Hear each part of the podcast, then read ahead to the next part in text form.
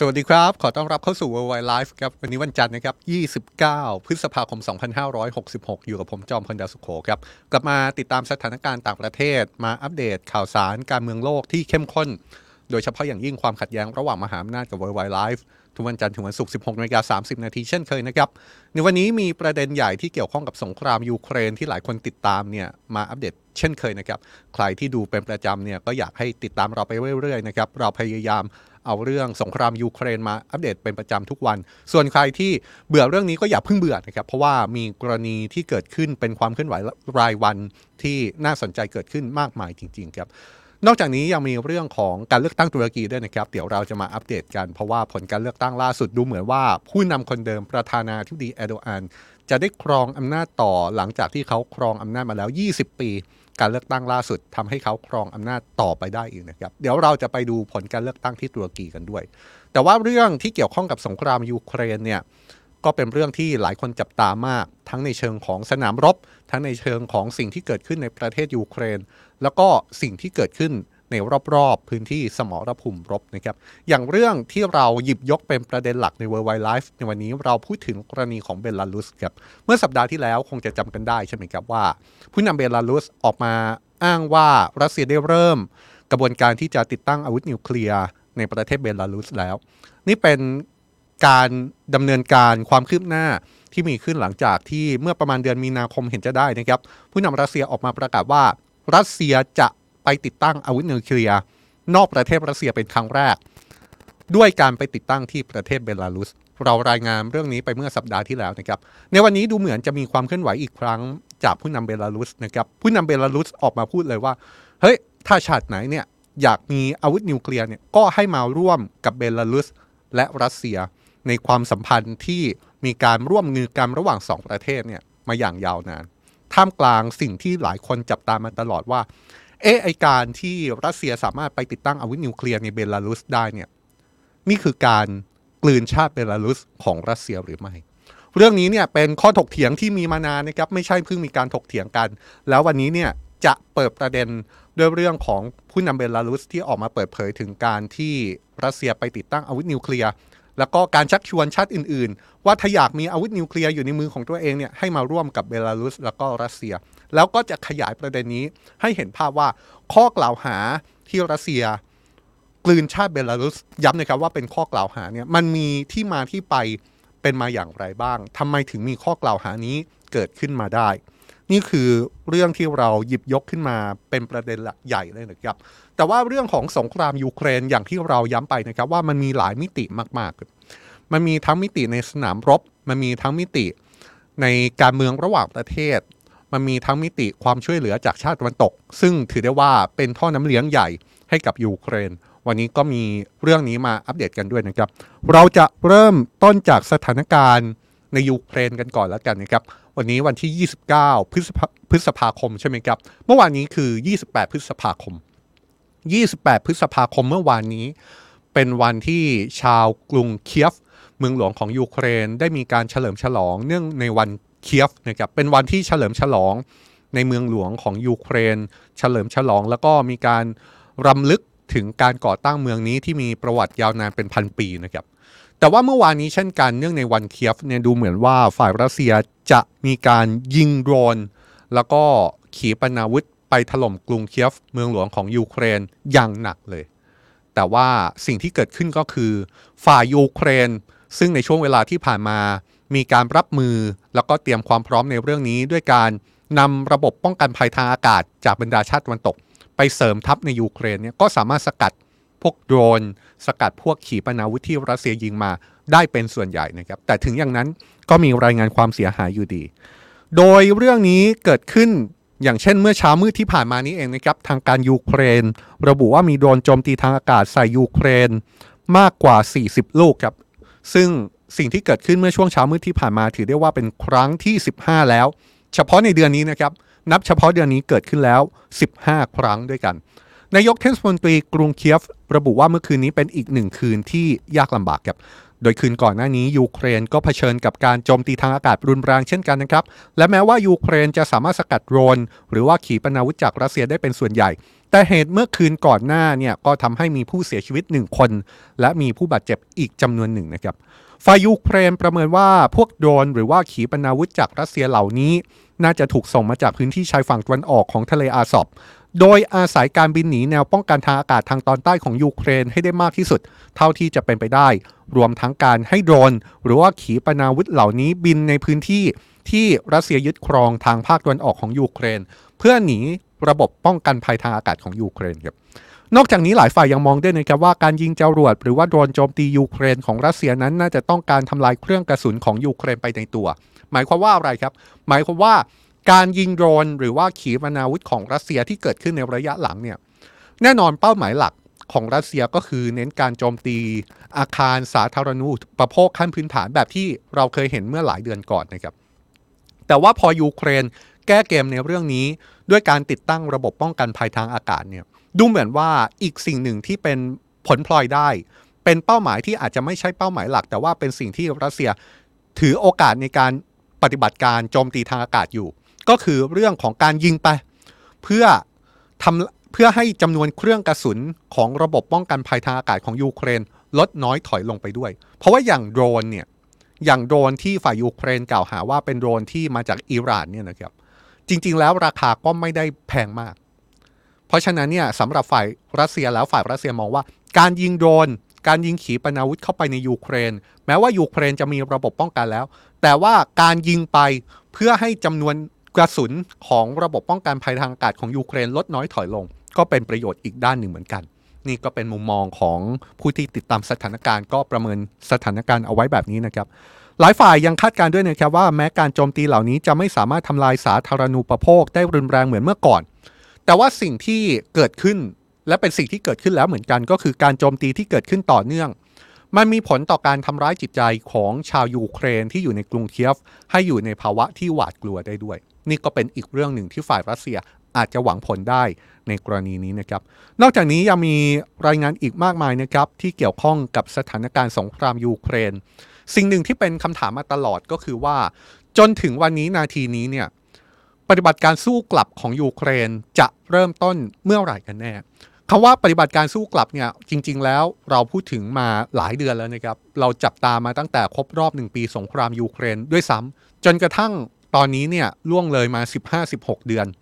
เราก็ยังพูดถึงเรื่องนี้แล้วก็ตั้งคำถามอยู่ว่า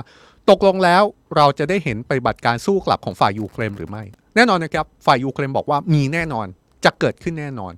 แต่ว่าไม่เคยบอกว่าเมื่อไหร่ และคงจะแปลกแน่ ๆ ถ้าฝ่ายยูเครนออกมาบอกว่า จะเริ่มปฏิบัติการวันไหน เพราะเรื่องนี้ก็คงจะต้องเป็นเรื่องลับแน่นอนฝ่ายยูเครนบอกเลยนะครับว่าปฏิบัติการสู้กลับรัสเซียเนี่ยเป็นสิ่งที่ ไม่สามารถหลีกเลี่ยงได้ แต่ฝ่ายยูเครนเองก็บอกเช่นกันนะครับว่าการที่จะเริ่มทันทีหรือเริ่มแบบรวดเร็ว เริ่มโดยไม่คิดหน้าคิดหลังเนี่ยก็เป็นเรื่องที่ต้องพิจารณาอย่างถี่ถ้วนเหมือนกัน เพราะว่าฝ่ายยูเครนนั้นก็ไม่ต้องการให้เกิดข้อผิดพลาด ดังนั้นอาจจะไม่ได้เห็นปฏิบัติการสู้กลับเกิดขึ้นเร็วๆนี้หรือไม่ แต่ว่าในวันนี้มีความเคลื่อนไหวที่น่าสนใจครับ ในขณะที่ก่อนหน้านี้เนี่ยคนที่ออกมาพูดผู้นำยูเครนผมจำผมจำได้เลยนะครับ ประธานาธิบดีวโลดิเมียเซเลนสกี้ออกมาบอกว่าการสู้กลับรัสเซียของยูเครนเนี่ยก็คงที่จะต้องใช้เวลาในการเตรียมตัวเหมือนกัน อาจจะไม่ได้เห็นในเร็วๆนี้หรือเปล่า แต่ว่าในวันนี้มีความเห็นที่น่าสนใจจากฝ่ายยูเครนที่พูดถึงปฏิบัติการสู้กลับอีกนะอีกครั้งนะครับ โดยมาจากนายโอเล็กซี่ดานิลอฟเลขาธิการสภากลาโหมและความมั่นคงแห่งชาติของยูเครน คนคนนี้ไม่ธรรมดานะครับ นายดานิลอฟเนี่ยด้วยตำแหน่งของเขาเนี่ยเป็นเลขาธิการสภากลาโหม และความมั่นคงแห่งชาติของยูเครนเนี่ยนะครับตำแหน่งนี้ถูกมองว่าเป็นหัวใจของการบัญชาการรบคนสำคัญคนหนึ่งของยูเครนก็ว่าได้ครับ โดยการเปิดเผยครั้งนี้เป็นส่วนหนึ่งของการสัมภาษณ์พิเศษกับ BBC สื่อของอังกฤษนะครับ ซึ่งตามปกติแล้วเลขาธิการสภากลาโหม และความมั่นคงแห่งชาติของยูเครนเนี่ยไม่ค่อยให้สัมภาษณ์กับสื่อนะครับเน้นการยุทธการอยู่เบื้องหลังมากกว่า BBC เนี่ยซึ่งเผยแพร่บทสัมภาษณ์นี้ รายงานถึงท่านว่า ระหว่างสัมภาษณ์นายดานิลอฟเนี่ยเขาเองก็ได้รับข้อความจากประธานาธิบดีเซเลนสกี้ตามให้ไปเรียกตามให้ไปประชุมระหว่างการสัมภาษณ์ด้วย โดยนายดานิลอฟยืนยันแบบนี้นะครับว่าในตอนนี้ยูเครนมีความพร้อมที่จะสู้กลับรัสเซียแล้ว แต่ถามว่าเมื่อไหร่ปฏิบัติการดังกล่าวจะเริ่มขึ้น เขาก็ยังไม่บอกกำหนดเวลาในเรื่องนี้นะครับ ย้ำเพียงแต่ว่าปฏิบัติการสู้กลับรัสเซียของยูเครนเนี่ยมันอาจจะเกิดขึ้นพรุ่งนี้มะรืนนี้ หรือภายในหนึ่งสัปดาห์ต่อจากนี้ก็เป็นไปได้ อย่างที่ผมย้ำเลยครับ เขาได้ย้ำว่ามันจะเป็นเรื่องที่แปลกมาก ถ้าเขาเปิดเผยวันปฏิบัติการนี้ออกมาสู่สาธารณะ แต่ยืนยันได้ว่าปฏิบัติการสู้กลับรัสเซียของยูเครนนั้น ไม่ใช่สิ่งที่เกิดขึ้นแล้ว ยังไม่เริ่มต้นขึ้น โดยที่ผ่านมาเป็นภารกิจที่กองทัพยูเครนทำเป็นปกติ นับตั้งแต่สงครามเริ่มต้นอยู่แล้ว ก็คือการทำลายกองทัพรัสเซียในยูเครนนั่นเอง โดยสิ่งหนึ่งที่เขายืนยันตรงกันกับผู้นำยูเครนหลายคนก่อนหน้านี้ ก็คือการย้ำนะครับว่าปฏิบัติการสู้กลับรัสเซียของยูเครนนั้น ต้องคิดถี่ถ้วนครับ เพราะว่าสิ่งที่ยูเครนกำลังจะเดินหน้านั้น จะเป็นสิ่งที่ไม่สามารถพลาดได้ เพราะความพลาดนั้น อาจจะทำให้ยูเครนแพ้ และปฏิบัติการสู้กลับนั้นจะเป็นโอกาสครั้งประวัติศาสตร์ที่จะต้องปิดประตูแพ้ให้ได้ เขายืนยันว่าการปฏิบัติการจะเริ่มต้นก็ต่อเมื่อบรรดาผู้บังคับบัญชาประเมินแล้ว ว่ายูเครนสามารถหวังผลที่ดีที่สุดได้จากการสู้กลับ ก่อนจะยืนยันว่าตัวของกองทัพยูเครนมีความพร้อมอยู่แล้วในการสู้กลับ เพื่อปกป้องประเทศยูเครนนะครับ ในการให้สัมภาษณ์เขายังเปิดเผยถึงสถานการณ์ที่เมืองบาร์กมุด ที่ก่อนหน้านี้วากเนอร์กรุ๊ปอ้างว่าสามารถยึดเมืองนี้ได้เบ็ดเสร็จแล้ว และอยู่ระหว่างการถอนทัพเพื่อส่งพื้นที่ให้กองทัพรัสเซียดูแลต่อเลขาธิการสภากลาโหมและความมั่นคงแห่งชาติยูเครนยอมรับครับว่า ตอนนี้วากเนอร์กรุ๊ปกำลังถอนทัพออกจากเมืองบาร์กมุดจริงนะครับ แต่เขาชี้ว่าการถอนทัพดังกล่าวเป็นการจัดกำลังพลใหม่ของฝ่ายรัสเซีย และการสู้กลับที่เมืองบาร์กมุดจะยังมีอยู่ต่อไป เพราะหากยูเครนถอนกำลังที่เมืองนี้ ฝ่ายรัสเซียก็จะรุกคืบยึดดินแดนยูเครนได้มากขึ้น ซึ่งเป็นไปตามสิ่งที่รัสเซียคาดหวังมาตั้งแต่วันแรก และเอาเข้าจริงฝ่ายยูเครนชี้ว่ารัสเซียนั้นครองพื้นที่เล็กๆ ของเมืองนี้เท่านั้น เรื่องเมืองบาร์กมุดเนี่ยต้องว่ากันไปตามสถานการณ์อย่างต่อเนื่องนะครับ เพราะว่ายังมีอีกหลายประเด็นที่ต้องมาติดตามแล้วก็ตรวจสอบข้อเท็จจริงกัน เพราะว่าฝ่ายรัสเซียก็บอกว่าสามารถยึดเมืองนี้ได้แล้ววากเนอร์กรุ๊ปบอกว่าเนี่ยกำลัง ดำเนินการเพื่อจะส่งมอบพื้นที่ให้กับกองทัพของรัสเซีย แต่ฝ่ายยูเครนก็อย่างที่บอกล่าสุดนะครับฝ่ายยูเครนก็ยืนยันว่า รัสเซียยังไม่สามารถยึดเมืองนี้ได้เบ็ดเสร็จ แค่เป็นการครองพื้นที่บางส่วนของเมืองเท่านั้น เรื่องนี้เนี่ยเอาเข้าจริงแล้วเป็นเรื่องที่ค่อนข้างยาก ที่จะตรวจสอบเหมือนกันนะครับว่าตกลงแล้ว ใครพูดจริง ใครพูดไม่จริง ในกรณีที่เกิดขึ้นในเมืองบาร์กมุดแต่ว่าสิ่งที่อาจจะพอ จับสังเกตได้ก็คืออาจจะต้องมองภาพไปข้างหน้ารอข้อมูลให้มากกว่านี้นะครับ เราอาจจะได้เห็นภาพมากขึ้นว่าสถานการณ์ที่เมืองบาร์กมุดตอนนี้เป็นอย่างไร ในเรื่องของการสู้รบของสงครามยูเครนที่ตอนนี้ 15-16 เดือนแล้วนี่ครับ เราเห็นภาพอะไรบ้างครับ เราเห็นภาพของยูเครนที่เริ่มต้นสู้ เราเห็นภาพของชาติตะวันตก ที่ตอนแรกก็เก้ๆกังๆ ยังไม่รู้จะสู้ร่วมกับยูเครนหรือไม่ แต่ว่าในเวลาต่อมาเราเห็นภาพว่าชาติตะวันตก เริ่มส่งอาวุธยุโทโธปกรณ์ จากเบาไปหาหนัก ค่อยๆ เริ่มส่งให้ยูเครนมากขึ้นเรื่อยๆเรื่อยๆ ล่าสุดก็เป็นกรณีของรถถังใช่ไหมครับ และสิ่งที่ยูเครนปรารถนาเป็นระดับต่อไปต่อจากรถถังจากชาติตะวันตกก็คือเครื่องบินรบ เรื่องเครื่องบินรบโดยเฉพาะ F16 เนี่ยเราพูดถึงแทบจะทุกวันเลยในช่วงสัปดาห์ที่ผ่านมานะครับเป็นการจับตาหลังจากที่สหรัฐไฟเขียวให้ชาติพันธมิตร สามารถส่งเครื่องบิน F16 ให้กับยูเครนได้ พอสหรัฐไฟเขียวปุ๊บเนี่ยปรากฏว่าเราเห็นความเคลื่อนไหวมาทีๆเลยครับเราเห็นความเคลื่อนไหวมาทีๆมาทุกวันเลยว่า ชาติตะวันตกชาตินั้นจะส่ง F16 ให้ชาตินี้ ชาติตะวันตกชาตินี้ร่วมมือกับชาตินั้น เพื่อที่จะมีการเปิดคอร์ส เปิดหลักสูตร เพื่อฝึกนักบินยูเครนให้สามารถบินเครื่องบิน F16 ได้เป็น นี่คือภาพที่เกิดขึ้นในช่วงสัปดาห์ที่ผ่านมา แล้วก็เรารายงานให้ได้ทราบกันนะครับแต่ว่าความเคลื่อนไหวล่าสุดเนี่ย มันดูเหมือนจะมองภาพไปข้างหน้ามากกว่าแค่การฝึกอาวุธด้วยนะครับ เพราะว่ารายงานข่าวล่าสุดจากบลูมเบิร์กออกมารายงานอ้างอ้างแหล่งข่าวแบบนี้นะครับว่า ในตอนนี้เนี่ยมีอยู่ชาติหนึ่งที่มองภาพไปข้างหน้ามากกมากกว่าแค่การฝึกให้นักบินยูเครนบิน F16 เป็นแล้ว แต่ว่ากำลังมองภาพไปถึงการเตรียมการ ที่จะส่งมอบเครื่องบินรบ F16 ให้ยูเครนใช้ไปถึงขนาดนั้นแล้ว เป็นท่าทีที่ออกมาจากรัฐบาลเนเธอร์แลนด์นะครับที่กำลังพิจารณาส่งเครื่องบินรบ F16 ให้กับยูเครน หลังนักบินยูเครนเข้ารับการฝึกจนบินเครื่องบินรุ่นนี้ได้เป็นแล้ว รายงานชิ้นนี้อ้างแหล่งข่าวมาจาก 2 คนที่ระบุนะครับว่าในช่วงหลายสัปดาห์ที่ผ่านมา รัฐบาลเนเธอร์แลนด์ได้เปิดการเจรจากับสหรัฐ และเป็นฝ่ายที่โน้มน้าวให้สหรัฐไฟเขียว ให้พันธมิตรส่ง F16 ช่วยยูเครนได้ จนกระทั่งสหรัฐไฟเขียวปุ๊บเนี่ยเนเธอร์แลนด์ก็ยังมีบทบาทนำ ในเรื่องของ F16 อยู่นะครับ ยังเป็นชาติที่ถือธงนำโดยประกาศร่วมมือกับเดนมาร์กสหราชอาณาจักร แล้วก็เบลเยียม เปิดคอร์ส ฝึกขับเครื่องบิน F16 ให้กับนักบินยูเครน โดยรายงานข่าวชิ้นนี้ระบุนะครับว่าเนเธอร์แลนด์เนี่ยไม่ใช่แค่ถือธงนำในลักษณะที่แค่ไปคุยกับสหรัฐให้สหรัฐไฟเขียวจนไฟเขียวแล้ว ไม่ใช่ในลักษณะแค่ไปร่วมมือกับชาติต่างๆ จัดคอร์ส ฝึกนักบินยูเครนให้บิน F16 เป็นเท่านั้น แต่ในตอนนี้รัฐบาลเนเธอร์แลนด์เนี่ยมองภาพไปไกลถึงการให้คำมั่นกับกองทัพอากาศยูเครนไปแล้ว ว่าจะดำเนินการในประเทศของตัวเอง เพื่อจัดส่งหรือดำเนินการต่างๆ ในเรื่องที่เกี่ยวข้องกับเครื่องบิน F16 ให้ยูเครนได้ใช้เร็วที่สุดเท่าที่จะเป็นไปได้ แต่ถึงอย่างนั้น แม้ว่าจะมีกระบวนการที่มีรายงานว่าเนเธอร์แลนด์ได้เริ่มและเริ่มเดินเกมในการใช้กระบวนการต่างๆ ในการส่ง F16 ให้ยูเครน เริ่มแล้วตั้งแต่ตอนนี้ แต่ภาพนั้นก็คงจะไม่ได้เกิดขึ้นเร็วๆนี้นะครับ มีการคาดการณ์ว่าอาจจะต้องใช้เวลาหลายเดือนนับจากนี้ ที่เนเธอร์แลนด์จะจัดส่ง F16 ไปช่วยยูเครนได้ท่าทีที่น่าสนใจที่เป็นท่าทีออกมาสู่สาธารณะไม่ใช่ท่าทีจากแหล่งข่าวที่อ้างจากบลูมเบิร์กตามที่เรารายงานนี่นะครับ อย่างเช่นเมื่อสัปดาห์ที่แล้วเนี่ย โฆษกกระทรวงกลาโหมของเนเธอร์แลนด์ยอมรับแบบนี้เลยนะครับว่ารัฐบาลอยู่ระหว่างการพิจารณา ส่งมอบเครื่องบิน F16 ให้ยูเครนจริง แต่ตอนนี้สิ่งที่สำคัญมากกว่าก็คือเรื่องของการฝึกนักบินก่อน หรือว่าย้อนกลับไปก็ได้ครับ ต้นเดือนที่ผ่านมาเนี่ยนายกรัฐมนตรีเนเธอร์แลนด์ยืนยันว่า ไม่มีข้อห้ามใด ๆ ที่จะห้ามการส่งเครื่องบิน F16 ให้กับยูเครนนี่ก็เป็นท่าทีที่ชัดเจนมาแต่ไหนแต่ไรของเนเธอร์แลนด์แล้วนะครับว่าเนเธอร์แลนด์กำลังมองไปที่การส่ง F16 ให้ยูเครน หรือแม้แต่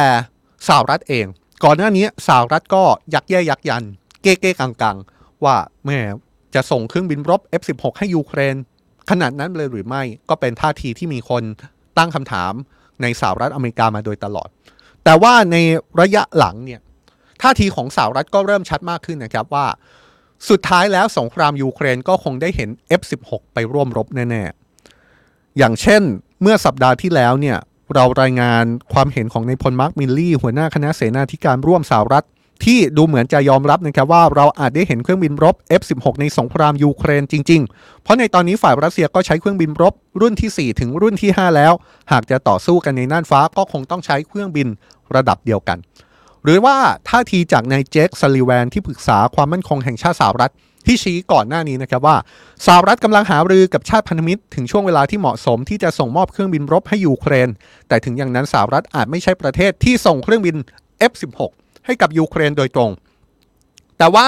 จะเป็นบรรดาชาติพันธมิตรที่จะทำหน้าที่ส่งมอบให้ยูเครนมากกว่า ซึ่งสหรัฐก็ชี้ว่า ประเทศที่อาจจะเป็นประเทศที่ส่งเครื่องบินรบ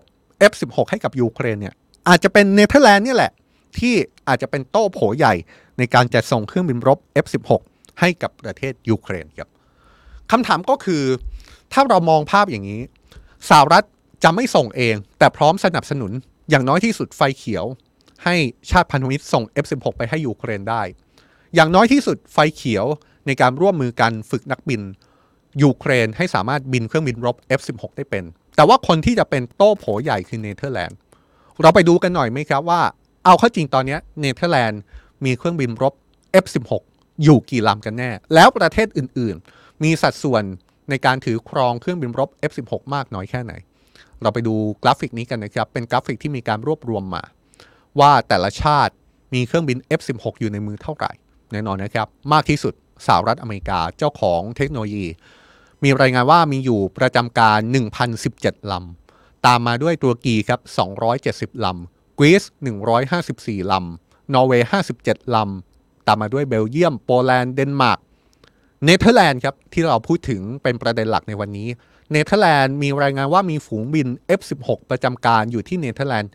42 ลำ ตามมาด้วยโปรตุเกสแล้วก็โรมาเนียนะครับ นี่เป็นชาติที่เราลิสต์ขึ้นมา เอาให้เห็นภาพแล้วครับว่า ถ้าสมมุติว่าชาติพันธมิตรจะส่งเครื่องบินรบ F16 ให้กับยูเครนเนี่ยชาติไหนมีจำนวนเท่าไหร่กันแน่ และตอนนี้คนก็พุ่งเป้าไปที่ประเทศเนเธอร์แลนด์นะครับ อย่างที่เราเห็นนะครับว่าตอนนี้เนี่ยเนเธอร์แลนด์มี F16 ประจำการอยู่ 42 ลำ ใน 42 ลำเนี่ยมันแบ่งแยกย่อยไปอีกนะครับว่า 24 ลำจาก 42 ลำของเนเธอร์แลนด์เนี่ยเป็นเครื่องบิน F16 ที่ประจำการอยู่ในกองทัพของเนเธอร์แลนด์ ซึ่งหลายฝ่ายมองว่าอาจจะไม่ได้เป็นล็อตนี้ที่ส่งให้กับยูเครนล็อต เครื่องบิน F16 ของเนเธอร์แลนด์ที่อาจจะส่งให้กับยูเครนมากกว่าก็คือล็อตอีก 18 ลำ ที่ไม่ได้ประจำการอยู่ในกองทัพเนเธอร์แลนด์แล้วในตอนนี้ เพราะว่าจริง ๆ แล้วใน 18 ลำนี้เนี่ยนะครับมีอยู่จำนวนหนึ่งที่รัฐบาลเนเธอร์แลนด์มีแผนจะจำหน่ายออกไปครับแต่ว่าเมื่อเดือนธันวาคมปีที่แล้วมีความเคลื่อนไหวที่น่าสนใจก็คือรัฐบาลเนเธอร์แลนด์ได้ระงับการจำหน่ายเครื่องบินรบ F16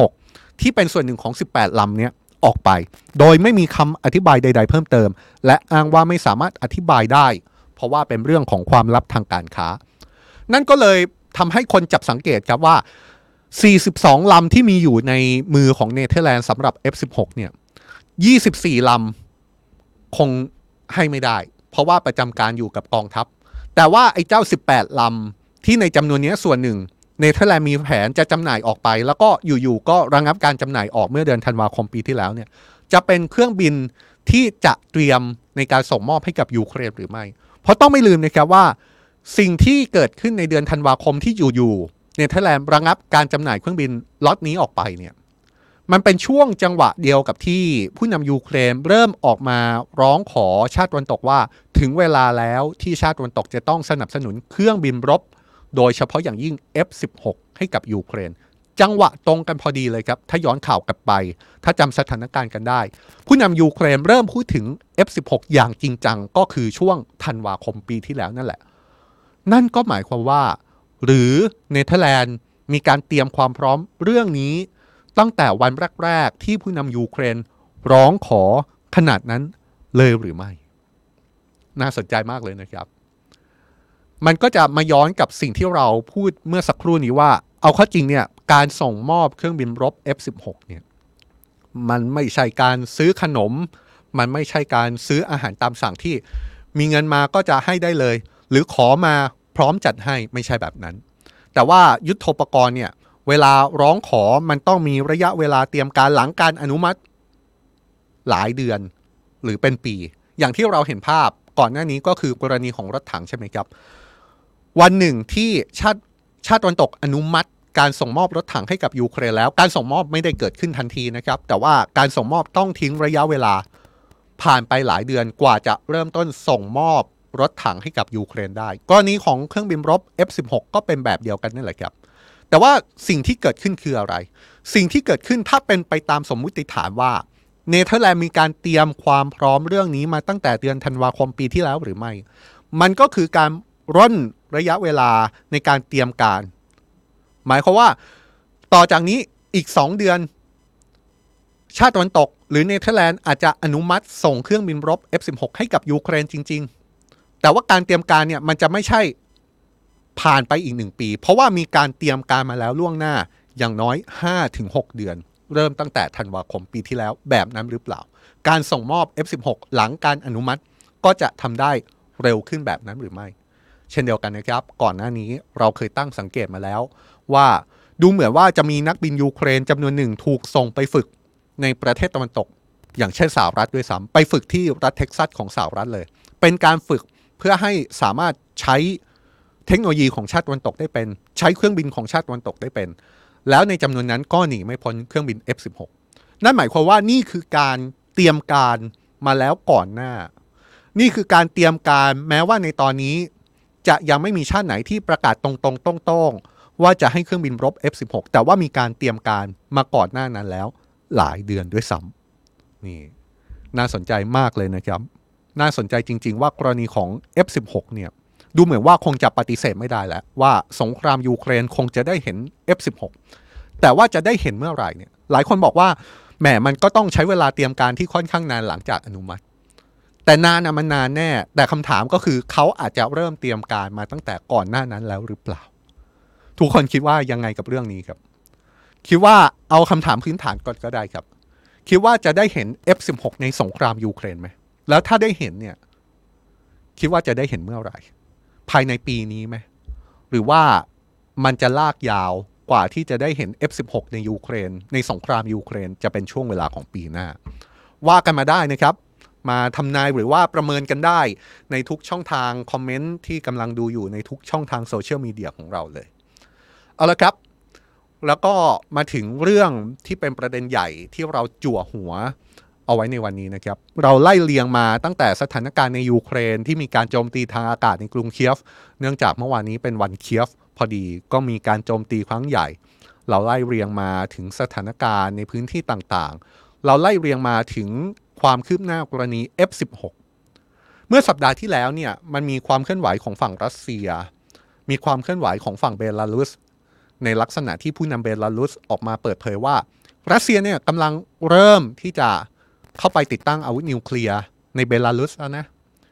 หลายคนมองว่านี่เป็นความเคลื่อนไหว ถ้าเป็นจริงเนี่ยเป็นเรื่องใหญ่นะครับ เพราะว่านับตั้งแต่สหภาพโซเวียตล่มสลาย มีความพยายามที่จะ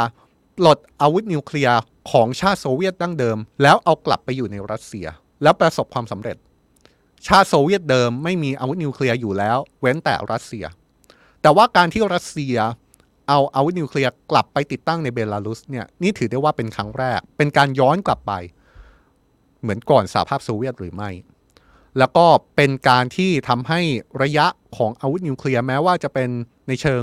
ยุทธวิธีก็คือพิสัยไม่ไกลมากเนี่ยนะครับ ระยะไม่กว้างมากเนี่ยแต่ว่าเป็นการขยายระยะให้ไปประชิดกับชาติตะวันตกโดยเฉพาะชาตินาโตหรือไม่ นี่ก็เป็นมุมหนึ่ง กับอีกมุมหนึ่งเนี่ยการที่รัสเซียเอาอาวุธนิวเคลียร์ไปติดตั้งที่เบลารุส หรือว่าความสัมพันธ์ที่ใกล้ชิดแนบแน่น ระหว่างรัสเซียกับเบลารุสในช่วงเวลาที่ผ่านมา เอาเข้าจริงก็ตั้งแต่ก่อนสงครามยูเครน แล้วมาชัดเจนมากขึ้นในช่วงสงครามยูเครนเนี่ยมันก็สะท้อนว่า รัสเซียกับเบลารุสเนี่ยใกล้ชิดกันเหลือเกิน หรือรัสเซียกำลังจะกลืนชาติเบลารุสหรือไม่ เรื่องนี้ก็มีหลายคนออกมาพูดหลากหลายนะครับ แต่ว่าเรื่องนี้ที่หยิบยกขึ้นมาพูดถึงล่าสุดเนี่ยเพราะว่าผู้นำเบลารุสได้ออกมาพูดถึงการติดตั้งอาวุธนิวเคลียร์ของรัสเซียในเบลารุสอีกครั้งเมื่อวานนี้ ผู้นำเบลารุสชี้เลยนะครับว่าหากชาติไหนที่ต้องการอาวุธนิวเคลียร์แบบเดียวกับที่เบลารุสกำลังจะได้เนี่ยก็ให้เข้ามาร่วม ในกลุ่มที่มีชื่อว่ารัฐสหภาพรัสเซียและเบลารุสครับโดยการเปิดเผยในครั้งนี้ผู้นำเบลารุสกล่าวในการให้สัมภาษณ์กับสื่อของรัสเซียเมื่อวันอาทิตย์ที่ผ่านมา โดยเขาระบุว่าไม่มีประเทศไหนอีกแล้ว ที่จะมีความสัมพันธ์ที่ใกล้ชิดกับรัสเซียได้เท่ากับเบลารุส เขายังระบุด้วยว่าเรื่องนี้มันเข้าใจได้ง่ายมาก คือถ้าชาติไหนสนใจก็เข้าร่วมรัฐสหภาพรัสเซียและเบลารุส แล้วเราจะมีอาวุธนิวเคลียร์ให้กับทุกคน อย่างที่บอกนะครับว่าท่าทีของผู้นำเบลารุสเกิดขึ้นหลังจากที่เขาเปิดเผยเมื่อสัปดาห์ที่แล้ว อ้างว่ารัสเซียได้เริ่มติดตั้งอาวุธนิวเคลียร์ในเบลารุส ตามการประกาศของประธานาธิบดีปูตินเมื่อเดือนมีนาคมที่ผ่านมา อย่างไรก็ตามครับ เรื่องนี้ยังเป็นฝ่ายที่หลายฝ่ายอยู่ระหว่างการตรวจสอบนะครับ เพราะว่าถ้าเป็นไปตามที่ฝ่ายยูเครนออกมาเปิดเผยเนี่ยฝ่ายยูเครนก็บอกว่า เอ๊ะมันจริงหรือเปล่า ที่รัสเซียไปเริ่มติดตั้งอาวุธนิวเคลียร์ในเบลารุสเนี่ยมันจริงแค่ไหน เพราะว่าฝ่ายข่าวกรองของยูเครนไม่ได้ยินแบบนั้น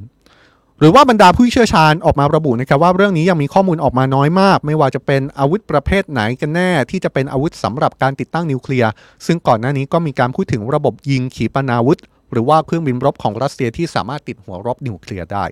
แต่ถึงอย่างนั้นหากเรื่องนี้เป็นการติดตั้งอาวุธนิวเคลียร์ในเบลารุส หากสมมุติว่าเรื่องนี้เป็นเรื่องจริงเนี่ยนะครับนี่ก็จะเป็นเรื่องใหญ่เหมือนกัน เพราะว่าการย้ายอาวุธนิวเคลียร์ไปติดตั้งในช่วงเวลาที่มีสงคราม แทบจะเป็นเรื่องที่ไม่เคยเกิดขึ้นแบบเปิดเผยในแบบนี้มาก่อน ถ้าเรานึกย้อนกลับไปเนี่ยเราก็จะนึกถึงวิกฤตการคิวบาใช่ไหมครับถ้าใครจำได้เนี่ยมาเล่าให้ฟังหน่อย แต่ถ้าผมจำไม่ผิดนะครับ ถ้าผิดขออภัยหรือว่าถ้าผมจำผิดเนี่ยคอมเมนต์มา แก้ไขได้เลย ก็คือตอนวิกฤตการณ์คิวบานี่เป็นเรื่องของการข่มขู่ เป็นเรื่องของข่าวกรองใช่ไหมฮะว่าจะมีอาวุธนิวเคลียร์ไปติดตั้งที่คิวบาหรือไม่อย่างไร แล้วก็เกิดเป็นความตึงเครียดความกังวลในสถานการณ์ขึ้นมา แต่ว่าคราวนี้มันก็จะคล้ายๆ แบบนั้นอีกครั้งหรือไม่ หรือว่าทุกคนเห็นว่ายังไง คอมเมนต์กันมาหน่อยนะครับ แต่ว่าคำหนึ่งที่ถูกหยิบขึ้นมา ก็คือ การที่ผู้นำเบลารุสบอกว่า เฮ้ย ถ้าชาติไหนอยากได้อาวุธนิวเคลียร์เนี่ยมาร่วมกับเรา ร่วมในกลุ่มที่มีชื่อว่ารัฐสหภาพรัสเซียและเบลารุสคำว่ารัฐสหภาพรัสเซียและเบลารุสเนี่ยถือได้ว่าอาจจะเรียกได้ว่าเป็นความร่วมมือระหว่างรัสเซียกับเบลารุสที่ลงนามด้วยกันมาตั้งแต่ปี 1999 เป็นความร่วมมือที่ครอบคลุมเป็นวงกว้าง แล้วก็อาจจะบอกได้ว่าเป็นความร่วมมือที่ใกล้ชิดที่สุด ความร่วมมือหนึ่งระหว่างรัสเซียกับเบลารุสด้วยซ้ำนะครับไม่เคยมีความร่วมมือระหว่างประเทศ ระหว่างเบลารุสกับรัสเซียกับประเทศอื่นเนี่ยที่มีความใกล้ชิดหรือมีความสนิทสนมกันมากเท่านี้มาก่อน เพราะว่าในกรณีของรัฐสหภาพรัสเซียและเบลารุสนั้นมีความร่วมมือกันทางด้านเศรษฐกิจ เทคโนโลยีการเกษตรไปจนถึงเรื่องข่าวสารแล้วก็เรื่องของความมั่นคงระหว่างประเทศ คำถามก็คือสิ่งที่ผู้นำเบลารุสพูดออกมาเนี่ยเขาต้องการสื่อสารอะไรกับประชาคมโลกครับ เรื่องนี้มีข้อสังเกตที่หลากหลายนะครับ ไม่ว่าจะเป็นการที่เบลารุส แล้วก็รัสเซียต้องการขยายความร่วมมือเรื่องนี้ไปยังประเทศอื่น ๆ ที่อาจจะเป็นมิตรที่ดีกับรัสเซียหรือไม่ เช่น ประเทศในแถบเอเชียกลาง ก็พูดไปเลยในลักษณะที่ว่าเฮ้ยถ้าอยากมีความสนิทสนมมากขึ้นก็มารวมกลุ่มกันในชื่อกลุ่มที่มีอยู่แล้วก็คือ รัฐสหภาพรัสเซียแล้วก็เบลารุส หาสมาชิกเพิ่มเลย แล้วจะมีความร่วมมือที่แน่นแฟ้นกันมากขึ้น รวมถึงเรื่องของอาวุธนิวเคลียร์ถ้าอยากมีอาวุธนิวเคลียร์ไปติดตั้ง ก็มาร่วมความร่วมมือนี้ หรือเอาเข้าจริงแล้ว การที่ผู้นำเบลารุสออกมาพูดเรื่องนี้เนี่ยมันเป็นเรื่องที่เอามาเบี่ยงเบนข้อกล่าวหาว่า รัสเซียกำลังกลืนชาติเบลารุสหรือไม่เบลารุสกำลังถูกรัสเซียกลืนมากขึ้นไปเรื่อยๆ หรือไม่ถึงขั้น ยอมให้รัสเซีย เอาอาวุธนิวเคลียร์ไปติดตั้งในเบลารุส นี่คือการกลืนชาติหรือเปล่าคำว่ากลืนชาติเนี่ยเป็นคำที่มีการพูดถึงไม่ใช่เพิ่งพูดถึงนะครับ แต่ว่าก่อนหน้านี้มีข้อสังเกต หรืออาจจะเรียกได้ว่าเป็นข้อกล่าวหาว่า รัสเซียกำลังจะกลืนชาติเบลารุสหรือเปล่า มีความชัดเจนมากขึ้นในช่วงสงครามยูเครนนะครับ ก่อนหน้านี้เนี่ยมีเอกสารรั่วไหลออกมาจากฝ่ายบริหารของประธานาธิบดีรัสเซีย เอกสารที่รั่วไหลออกมา ถ้าผมเข้าใจไม่ผิดเนี่ยจะเป็นการรั่วไหลที่ออกมาในช่วงเดือนกุมภาพันธ์ที่ผ่านมา พูดถึงแผนของรัสเซียที่ตั้งใจจะผนวกดินแดนเบลารุส ซึ่งเป็นประเทศเพื่อนบ้านที่อยู่ติดกันให้ได้ภายในปี 2030 นะครับโดยเนื้อหาในเอกสารมีรายละเอียดระบุไปถึงขั้นว่ารัสเซียวางแผนที่จะเข้าไปแทรกซึมในเบลารุส ทั้งในด้านการเมืองเศรษฐกิจ และการทหารกำหนดเป็นเป้าหมายระยะสั้นถึงปี 2022 เป้าหมายระยะกลางถึงปี 2025 และเป้าหมายระยะยาวถึงปี 2030 นี่ ถ้าเป็นไปตามเอกสารนี้จริงก็หมายความว่า แผนระยะสั้นเนี่ยผ่านไปแล้วนะครับ จบไปแล้วตั้งแต่ปี 2022 และตอนนี้อยู่ในช่วงของแผนระยะกลางในการที่ผนวกเบลารุสเป็นส่วนหนึ่งของรัสเซีย กลืนเบลารุสเป็นส่วนหนึ่งของรัสเซียเป็นแผนระยะกลาง แล้วก็จะมีแผนระยะยาวไปจนถึงปี 2030 ซึ่งสุดท้ายแล้วในเป้าหมายระยะยาวนี้ มีการวางแผนที่จะก่อตั้งรัฐสหภาพขึ้นมา โดยอยู่ภายใต้การปกครองของรัสเซียทำให้แผนการนี้ถูกมองว่าเป็นภัยคุกคามต่อประเทศเพื่อนบ้านของเบลารุส รวมถึง 3 ประเทศที่ติดกับเบลารุส ไม่ว่าจะเป็นโปแลนด์ลัตเวียลิทัวเนีย ซึ่งก็ต่างเป็นสมาชิกของนาโตแล้วก็สหภาพยุโรปทั้งสิ้น โดยในตอนที่เอกสารรั่วออกมานั้นได้มีการถกเถียงกันอยู่นะครับว่า ตกลงแล้วนี่เป็นเอกสารที่จริงไหม ซึ่งก็ได้รับการยืนยันจากนักวิเคราะห์แล้วก็ผู้เชี่ยวชาญแต่ว่าเป็นฝั่งตะวันตกนะครับว่า น่าจะเป็นเอกสารจริงที่จะทำขึ้นโดยคณะกรรมการเพื่อความร่วมมือข้ามพรมแดนของประธานาธิบดีรัสเซียครับผมกำลังเล่าภาพย้อนไปให้เห็นนะครับว่า ข้อกล่าวหาว่ารัสเซียจะกลืนชาติเบลารุสหรือไม่เนี่ยไม่ใช่ข้อหาใหม่ ไม่ใช่ข้อกล่าวหาที่เพิ่งเกิดขึ้น แต่ว่าเป็นสิ่งที่มีการพูดถึงมาตลอดตั้งแต่ก่อนสงครามยูเครน มาจนกระทั่งในช่วงสงครามยูเครน อย่างเมื่อปลายปีที่แล้วเนี่ยข้อกล่าวหาว่ารัสเซียจะกลืนชาติเบลารุสหรือเปล่า ดูจะรุนแรงนะครับ รุนแรงถึงขั้นไหน ก็ถึงขั้นที่ว่าประธานาธิบดีวลาดิเมียร์ปูตินต้องออกมาปฏิเสธเรื่องนี้ด้วยตัวเอง เมื่อเดือนธันวาคมปีที่แล้ว เป็นการปฏิเสธระหว่างที่ประธานาธิบดีปูติน พบกับประธานาธิบดีลูกาเชนโกของเบลารุส ในตอนนั้นผู้นำรัสเซียออกมาปฏิเสธข้อกล่าวหานี้ โดยย้ำนะครับว่ารัสเซียไม่มีผลประโยชน์ใด ๆ ที่จะกลืนชาติเบลารุส หรือแม้กระทั่งจะกลืนชาติใดในโลก ประธานาธิบดีปูตินชี้ว่าข้อกล่าวหาว่ารัสเซียกลืนชาติเบลารุส เป็นเรื่องที่ไม่เป็นเหตุเป็นผล อย่างไรก็ตามผู้นำรัสเซียย้ำว่ารัสเซียกับเบลารุส ได้แสวงหาความร่วมมือกันในทุกด้าน ทั้งในด้านการทหาร และในด้านความมั่นคงด้วย นี่แหละครับเป็นคำถามอีกข้อที่ชวนคุยกันก็ได้นะครับว่าสถานการณ์ที่เราเห็นภาพมาแล้วในช่วงที่ผ่านมา ตั้งแต่ก่อนสงครามยูเครนเนี่ยถ้าย้อนกันไปจริง ๆ นะครับ มันเคยเกิดกรณีการประท้วงในเบลารุส ทุกคนจำได้ใช่ไหมครับ หลายปีมาแล้วเป็นการประท้วงลุกฮือต่อต้านประธานาธิบดีลูกาเชนโกนี่แหละ แล้วสุดท้ายรัสเซียก็ดูเหมือนว่าจะเข้ามามีบทบาทในการคลี่คลายสถานการณ์ ในตอนนั้นก็มีคำถามนี้เกิดขึ้นมาแล้วนะครับว่า เบลารุสดูจะพึ่งพารัสเซียเป็นอย่างมาก จนเกิดคำถามว่าเบลารุสจะถูกรัสเซียกลืนชาติไปในสักวันหนึ่งหรือไม่ นี่คือก่อนสงครามยูเครนนะครับ จนกระทั่งช่วงของสงครามยูเครนที่ผ่านมา เราเห็นเรื่องที่มีการระบุว่ารัสเซียใช้เบลารุสเป็นฐานให้ทหารของรัสเซียตั้งเป็นฐานเอาไว้ แล้วก็มีการบุกยูเครนผ่านทางชายแดนระหว่างเบลารุสกับยูเครนด้วย จนกระทั่งมาถึงปัจจุบันเรื่องการติดตั้งอาวุธนิวเคลียร์ของรัสเซียในเบลารุสเนี่ย ทุกคนคิดว่ามันจะมีแนวโน้มไปในทางที่ว่ารัสเซียกำลังจะกลืนชาติเบลารุสแค่ไหน นี่ก็เป็นเรื่องที่เป็นเรื่องใหญ่อีกเรื่องหนึ่งนั่นแหละครับ นี่คือสงครามยูเครน และก็ประเด็นที่เกี่ยวข้องที่เราหยิบยกกันมาเล่าให้ฟังแบบที่เราทำกันในทุกวันนะครับ อีกเรื่องหนึ่งที่เป็นเรื่องใหญ่ที่เกิดขึ้นในช่วงสุดสัปดาห์ที่ผ่านมาไม่แพ้กันนะครับ ก็คือสิ่งที่เกิดขึ้นที่ประเทศตุรกีครับ ตุรกี ได้มีการเลือกประธานาธิบดีเป็นรอบที่2นะครับแล้วก็มีผลการเลือกตั้งออกมาชัดเจน ว่าประธานาธิบดีแอร์โดอานของตุรกีน่าจะเป็นผู้นำที่ดำรงตำแหน่งผู้นำตุรกีต่ออีกสมัย หลังจากที่เขาเป็นผู้นำตุรกีมาแล้วประมาณ 20 ปีเห็นจะได้ การเลือกตั้งในช่วงที่ผ่านมา มีประชาชนออกมาใช้สิทธิ์เป็นจำนวนมากนะครับ แล้วก็อย่างที่บอกว่าเป็นการเลือกตั้งรอบที่ 2 หลังจากตุรกีจัดการเลือกตั้งรอบแรกมาแล้วในวันที่ 14 พฤษภาคม เพราะว่ากฎหมายของตุรกีกำหนดไว้แบบนี้นะครับว่าผู้สมัครชิงตำแหน่งประธานาธิบดีนั้น จะต้องได้รับคะแนนเสียงมากกว่า 50%หรือเกินครึ่งหนึ่งของจำนวนผู้มาลงคะแนน แต่ผลการเลือกตั้งรอบแรก ปรากฏว่าไม่มีผู้สมัครคนไหนได้รับคะแนนเกินครึ่งหนึ่งเลย ก็เลยทำให้ต้องจัดการเลือกตั้งขึ้นมาอีกรอบ โดยเป็นการชิงชัยในรอบที่2นี่ครับชิงชัยระหว่างนายเรเจปเตยิปแอร์โดอัน ประธานาธิบดีตุรกีคนปัจจุบัน ซึ่งเป็นหัวหน้าพรรค AKP กับนายเคมาลคิลิชดาโรกลูผู้นำฝ่ายค้านคนปัจจุบันจากพรรค CHP โดยหลังการเลือกตั้งเสร็จสิ้นไม่กี่ชั่วโมง ผลออกมาเร็วมากนะครับ แล้วก็เป็นที่แน่ชัดว่านายแอร์โดอันเป็นผู้คว้า ชัยชนะในการเลือกตั้งครั้งนี้ โดยหลังจากมีการนับคะแนนไปกว่า 99%สภาการเลือกตั้งของตุรกีออกมาประกาศครับ ว่านายแอโดอันได้คะแนนเสียงจากการเลือกตั้งครั้งนี้ไป 52.14%เกินครึ่งนะครับ คว้าชัยเหนือคู่แข่งอย่างนายคิริดาวโรกลู ที่คว้าคะแนนมาได้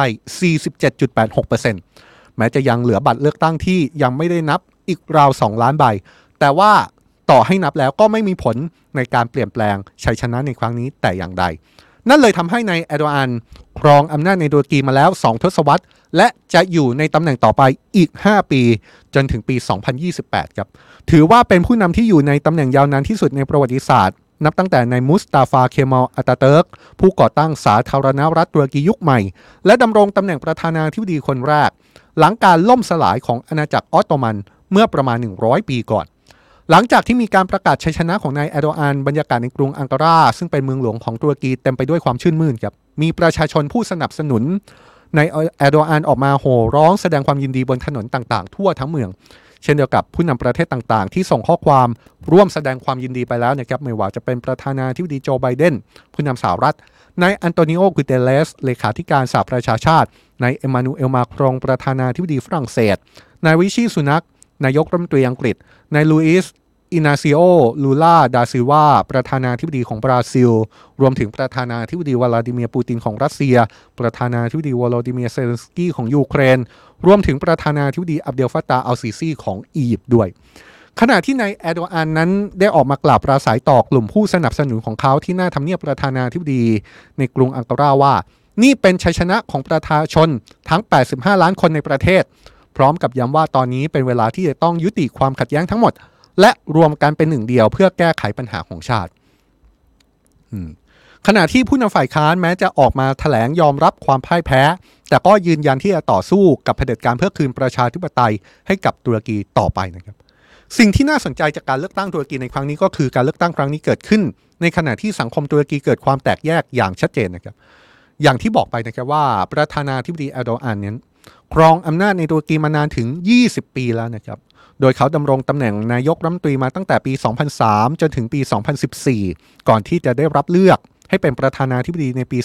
2014 และก็อยู่ในตำแหน่งนั้นมาจนถึงปัจจุบัน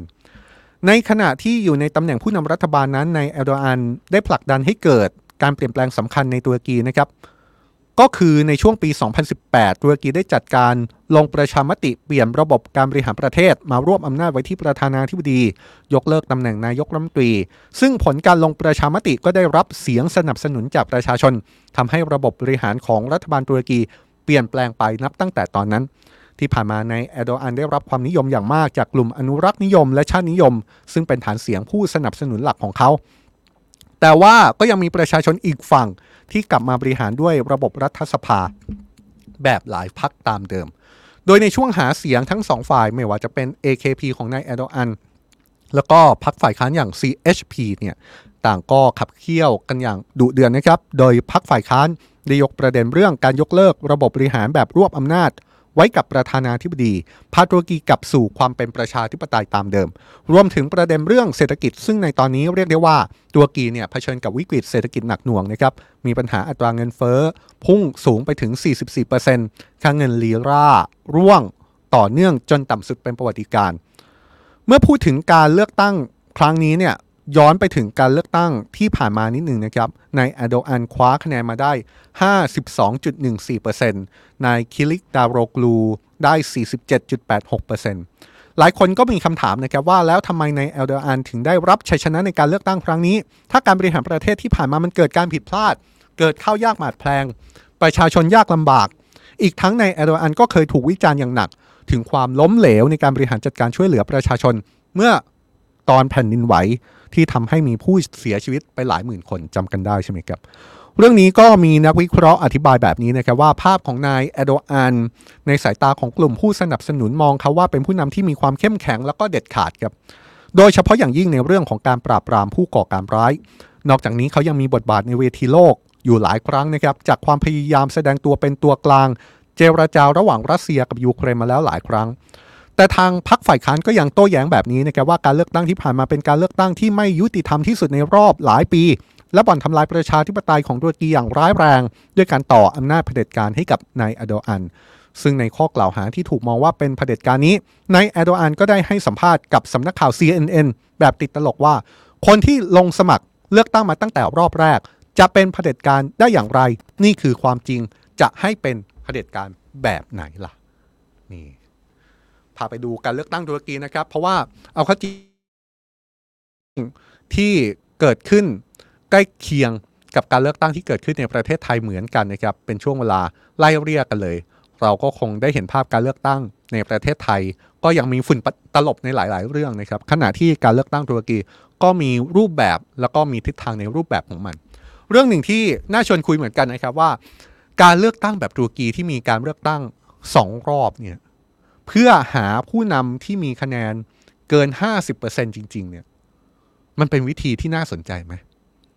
อ่าเราตัดเรื่องแวดล้อมไปนะครับว่าเฮ้ยนั่นมันเป็นการเลือกตั้งประธานาธิบดีนู่นนี่นั่นเนี่ย เอามองพื้นๆบ้านๆเนี่ย การเลือกตั้งที่อาจจะต้องจัดขึ้นหลายรอบหน่อย เพื่อหาฉันธรรมติจริง